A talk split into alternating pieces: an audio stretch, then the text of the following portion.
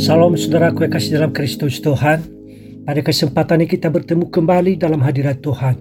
Sebelum kita merenungkan beberapa firman Tuhan, mari saya mau mengajak kita bersama-sama lebih dahulu meneduhkan hati dan kita tundukkan kepala kita berdoa.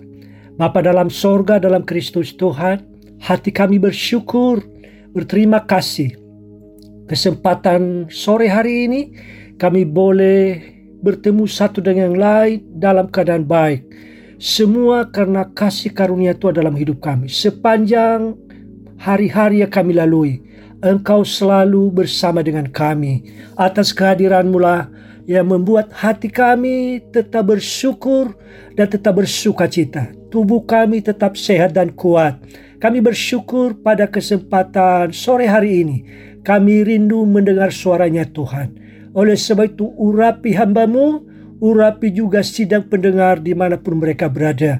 Sehingga demikian pada saat firman Tuhan disampaikan, ada kuasa, ada otoritas, ada pengurapan Allah turun atas kami semuanya.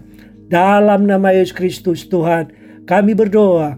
Dan di dalam nama Yesus kami memulai share firman Tuhan pada sore hari ini. Haleluya. Amin. Ya, salam sejahtera, salam saudaraku dimanapun saudara berada. Saya berharap saudara semua dalam keadaan baik. Sehingga demikian saudara boleh mengikuti siaran Mutiara Jiwa pada kesempatan sore hari ini di dalam keadaan sejahtera. Saya rindu sekali untuk berbagi kepada saudara. Dengan tema firman Tuhan saya mau bagikan adalah fokus kepada Tuhan. Yaitu adalah tema yang saya mau bagikan kepada saudara. Saya sudah berdoa kiranya firman Tuhan ini menjadi berkat bagi kita semuanya. Fokus kepada Tuhan. Saudara, berbicara mengenai fokus itu bisa berpengertian bahwa fokus adalah titik pusat perhatian kita. Apa yang menjadi titik pusat perhatian saudara hingga pada saat ini? Atau hari-hari ini, apa yang menjadi titik pusat perhatian saudara? Nah, itu yang namanya fokus. Fokus adalah titik pusat perhatian kita. Apakah itu kehidupan? Apakah itu melayani? Apa itu pekerjaan atau usaha? Itu adalah masing-masing kita, pribadi lepas pribadi, menjadi fokus kehidupan kita. Orang yang memiliki fokus yang benar, ia memiliki tujuan hidup yang benar. Dan hidup untuk mencapai fokus itu sendiri. Ya, saudara, bagi saudara dan saya yang memiliki fokus, tentunya fokus yang benar, berarti saudara memiliki tujuan hidup yang benar. Dan saudara juga menghidupi fokus itu supaya tujuan fokus itu bisa tercapai. Saya mengutip ayat firman Tuhan dikatakan begini, satu Korintus pasalnya yang kesepuluh ayat dua puluh tiga firman Tuhan berkata demikian. Saya baca dan simak baik-baik. Segala sesuatu diperbolehkan. Benar. Tetapi bukan segala sesuatu berguna. Segala sesuatu diperbolehkan, benar, tetapi bukan segala sesuatu membangun. Nah, saudara kasih dalam Kristus Tuhan, parameternya atau ukuran yang kita gunakan untuk menentukan pilihan dalam hidup ini menurut Alkitab adalah apakah hal itu berguna dan membangun sekalipun hal itu diperbolehkan. Itulah yang disebut dengan fokus. Jadi saudaraku, jika kita memiliki fokus hidup yang benar, maka kita tidak akan melakukan hal-hal di luar Allah, atau perhatian kita tidak akan dialihkan hanya kepada hal duniawi yang selalu yang membawa kita kepada kehilangan Allah yang sempurna bagi kehidupan kita. Saudara tentu masih ingat kisahnya Lot, seorang yang salah menaruh fokus perhatiannya. Ia menaruh perhatiannya hanya kepada harta duniawi, kepentingannya sendiri, dan ia rela kehilangan kehendak Allah yang sempurna demi mengejar harta duniawi. Ini adalah caranya Lot memilih. Ia memilih tinggal dan hidup di dekat Sodom, sebuah tempat yang subur namun penduduknya sangat jahat di mata Tuhan. Ya saudaraku, kita tahu akhir dari ceritanya, Lot pun harus meninggalkan semua harta kekayaannya itu. Ia harus kehilangan semuanya untuk menyelamatkan dirinya, karena Tuhan akan membinasakan kotanya dan penduduk daripada kotanya. Istri Lot pun salah menaruh fokus perhatiannya. Pada saat Tuhan hendak menyelamatkan Lot dan keluarganya, malaikat Tuhan melarang mereka melihat ke belakang. Jika mereka melihat saat Allah menghukum Sodom dan Gomora, maka mereka pun akan binasa. Tuhan tidak ingin Lot dan keluarganya menaruh perhatian kepada hukuman Tuhan, tetapi Tuhan ingin mereka melihat kasih karunia Allah yang ada di depan mereka. Namun saudaraku, seperti kita ketahui, Lot menoleh ke belakang. Ia melihat Tuhan yang sedang menjatuhkan hukumannya atas kota Sodom dan Gomora. Maka ia pun kena hukuman dan menjadi tiang garam. Saudara kasih dalam Kristus Tuhan, kita harus memiliki fokus yang benar. Berfokuslah kepada Tuhan Yesus, kepada janji-janjinya, kepada kasih karunia-Nya, kepada kemurahan dan kebaikannya. Saudara, manfaat memiliki fokus itu hidup yang benar. Kita akan melihat manfaat apa ketika kita memiliki hidup fokus yang benar. Yang pertama, fokus membuat kita tidak mudah dialihkan oleh kesuksesan awal atau kesuksesan sementara. Artinya kita tidak lupa diri. Salah satu gangguan terbesar dari tujuan hidup kita adalah kesuksesan itu sendiri. Benar apa tidak? Justru pada saat itulah biasanya kita mulai berpikir bahwa kita dapat melakukan apa saja dan pasti berhasil. Bahayanya di sini ialah kita mulai tidak sadar dengan melakukan sesuatu yang bukan tujuan kita. Seharusnya kita tidak dibutakan oleh kesuksesan awal atau kesuksesan awal yang bersifat sementara.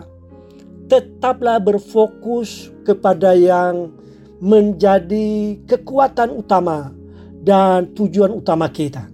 Kita melihat, saya mengutip Yohanes pasal empat ayat satu sampai ayatnya yang ketiga.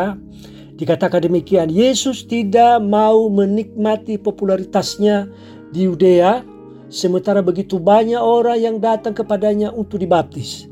Sebaliknya, Yesus meninggalkan kota itu dan pergi menuju kota Samaria. Artinya, Yesus mengerti bahwa dia tidak dipanggil menjadi seorang pembaptis seperti Yohanes. Dia datang untuk menjadi juru selamat dunia. Yang kedua, fokus membuat perhatian kita tidak mudah dialihkan oleh pesaing kita. Jadi perlu mawas diri. Dalam Yohanes tiga ayatnya dua puluh dua sampai ayatnya dua puluh enam, para murid Yohanes Pembaptis merasa iri dan cemburu melihat begitu banyak orang yang datang menjadi murid Tuhan Yesus. Mereka memberitahukan hal itu kepada Yohanes, guru mereka. Namun alangkah mengejutkan tanggapan Yohanes itu. Dikatakan begini, tidak ada seorang pun yang dapat mengambil sesuatu dari dirinya sendiri kalau tidak dikaruniakan kepadanya dari sorga. Yohanes pasal tiga ayatnya yang ke dua puluh tujuh. Jadi saudaraku, kita tidak akan pernah memiliki apapun apabila Allah tidak pernah memberikannya kepada kita. Sekali lagi saya katakan, kita tidak akan pernah memiliki apapun apabila Allah tidak pernah memberikannya kepada kita. Namun sebaliknya, apapun yang telah Dia berikan kepada kita, artinya Allah memberikan kepada kita, tidak akan ada kekuatan atau seorang pun yang dapat mengambilnya dari kita. Lalu mengapa kita begitu khawatir dan takut dengan apa yang dilakukan atau dimiliki orang lain? Saudara kasih dalam Kristus Tuhan, iri hati, cemburu adalah gangguan yang paling berbahaya untuk mengalihkan fokus perhatian kita dari tujuan dan panggilan ilahi bagi hidup kita. Iri hati dan cemburu adalah perasaan negatif yang menguras habis semua energi kita. Iri hati dan cemburu dapat mengalihkan fokus perhatian kita. Saudara, bagian yang ketiga, supaya kita memiliki fokus, fokus membuat perhatian kita tidak mudah dialihkan oleh tantangan dan kesusahan hidup. Artinya kita percaya diri. Sekali lagi saya katakan kepada saudara, fokus membuat perhatian kita tidak mudah dialihkan oleh tantangan dengan kesusahan hidup. Artinya kita percaya diri. Dalam Ibrani pasalnya yang kedua belas ayat tiga, ayat dua sampai tiga menjelaskan bahwa Tuhan Yesus dengan tekun memikul salib penderitaan dan menanggung bantahan yang hebat terhadap dirinya. Namun dia melakukan semuanya itu dengan sukacita sebab dia memiliki fokus hidup yang benar. Ya saudara, kalau kita ambil contoh seorang ibu yang sedang hamil selalu mengalami kesakitan dan penderitaan di masa kehamilan dan pada saat melahirkan bayinya, namun ia bisa bertahan dalam kesakitan dan penderitaannya oleh karena ia memiliki tujuan. Ada fokus kelahiran bayinya yang akan mendatangkan sukacita besar bagi dia. Saudara, memang ada beberapa masalah dalam penderitaan yang dapat mengalihkan fokus perhatian kita dari tujuan dan panggilan hidup kita. Firman Tuhan menasihati kita, jika engkau tawar hati pada masa kesesakan, kecillah kekuatanmu. Amsal dua puluh empat ayat sepuluh. Dikatakan, jika engkau tawar hati pada masa kesesakan, kecillah kekuatan. Saudara, bagian yang keempat, fokus akan membuat hidup kita menjadi tenang di saat berada di dalam gelombang badai kehidupan. Fokus akan membuat hidup kita menjadi tenang di saat berada di dalam goncangan badai kehidupan. Tuhan Yesus bisa tidur nyenyak di buritan kapal, sementara para muridnya khawatir dan panik karena badai menghantam perahu mereka dan air telah masuk ke dalam perahu. Mereka semuanya hampir tenggelam. Apa menyebabkan Tuhan Yesus bisa tidur nyenyak di dalam badai itu? Jawabannya fokus. Karena Tuhan Yesus memiliki fokus. Tuhan Yesus memiliki fokus kepada tujuan dan panggilan Allah. Yesus percaya bahwa dia pasti selamat dari amukan badai. Yesus percaya bahwa dia tidak akan mati tenggelam di danau itu sekalipun da, sekalipun badai menghantam perahunya pada saat itu, sebab ia tahu bahwa dia akan mati di Golgota untuk menebus dosa dunia. Karena Rasul Paulus, maksudnya Rasul Petrus pun bisa tidur nyenyak di penjara, padahal dia tahu bahwa Herodes telah membunuh Yakobus dan selanjutnya Herodes akan menghadapkan Petrus kepada orang banyak untuk dihukum mati.